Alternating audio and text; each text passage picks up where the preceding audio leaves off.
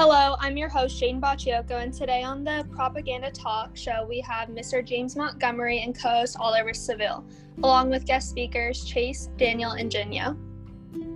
Starting off, Mr. Montgomery, let's discuss the Navy Needs You poster. First question What is the main genre of this piece that you created? So the genre of the piece that we created is um, it's a propaganda poster, and uh, it's like trying to get people to join the war effort during World War One. Along with the genre, when you made this poster, what was your intended audience? Uh, the intended audience was were eligible men who were able to fight in the war and people who needed more of an incentive or motivation to enlist in the Navy. So, as we see the good work and detail that was put into the poster, what are the main typographical features that stand out? We want to emphasize the fact that we need that people needed to make a change in our, in the land and not just read about it in the newspapers, which is why we which is why we emphasize the word read and make it to get them to actually make an active role in helping our community. How do the graphological features impact the viewer and their understanding? So one of the graphological features that we put in was the uh, the patriotic angelic woman, and uh, we used this to shape readers' understanding by outfitting her with a cross, which which is a, is a sword, but it's uh, cut off at the top to make it look like a cross. So that uh, is representative of like a holy war and how we America are on the side of God and are morally correct. And also, she is wearing the American flag as a uniform just to further emphasize that it, that is America and that America is uh, fighting on the side of God. So, next, when you guys designed the poster, what did the layout of the text represent to you and how was it shaped to shape the reader's understanding? We wanted to stress to our viewers the fact that they needed to they could be a part of what we were doing, which is why we designed all of our characters except the viewer to have the arms raised up in confidence, and we that was showing them that they can join it too and help us all to be to feel that confidence and a victory. To wrap up the Navy poster, we have one last question. What is the main purpose of the text?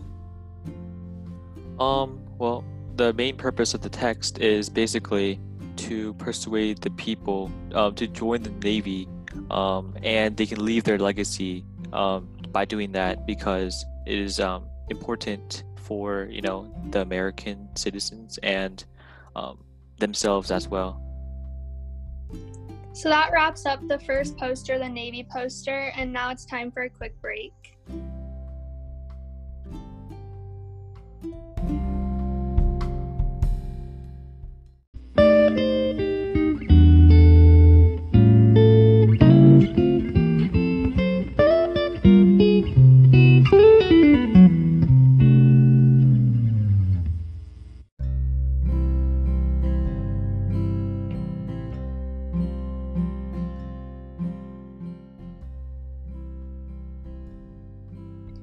Welcome back. I think it's time to discuss the next poster, the I Want You for the US Army poster.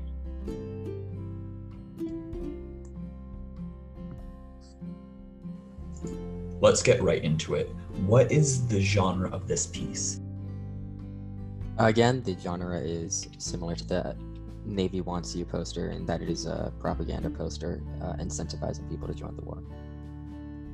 So now that we understand that the poster is representing the propaganda, can I ask who the intended audience is? The intended audience were American citizens who were eligible and healthy enough to join the war and uh, want to make a difference. We would also like to talk about the typographical features used. Um, so the typographical features of the text are, as you can see on the poster, the word "you" is emphasized to single out the viewer in the context, which um, therefore encourages the people to join the war effort.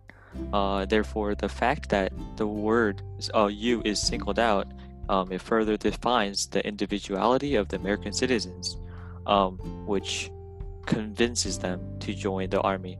Um, also, the emphasis makes the message seem more personal, um, therefore giving more individualization, and it gives the intended audience a feeling of inclusion, uh, which further inspires them to join. Okay, so the typographical features help shape the viewer's understanding, and what about the graphological features?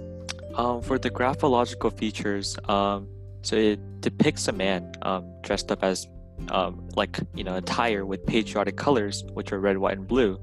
Um, and they, he also wears a uh, top hat with American stars printed on them.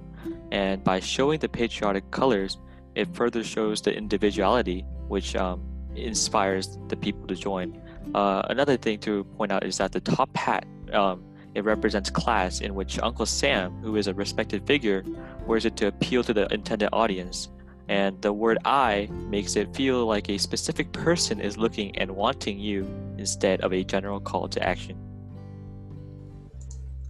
With everything we've discussed, how does the actual layout shape the reader's understanding? Um, so the layout of the text shows how much the government wants you, uh, an individual, to participate in the war effort. So the collection of yous will help the military grow and expand into a powerful nation. And so the layout is clean and straightforward, and it gives a clear message to the purpose the government it was trying to deliver to its citizens. And therefore, the minimal use of the red is also the um, is also associated with violence, and um, that could be, you know, kind of something to hide from the people. Um, it just wants to emphasize the fact that it's glorious. Okay, so finally, we have one more question for you.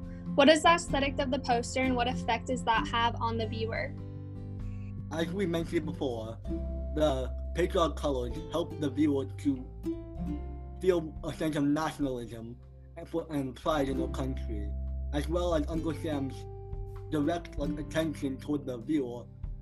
We want we meant that to invoke the sense that the government relies on the individuals to help create a better country. All right, that concludes the Propaganda Talk Show. Thank you, Mr. Montgomery, and everyone else for coming. See you next time.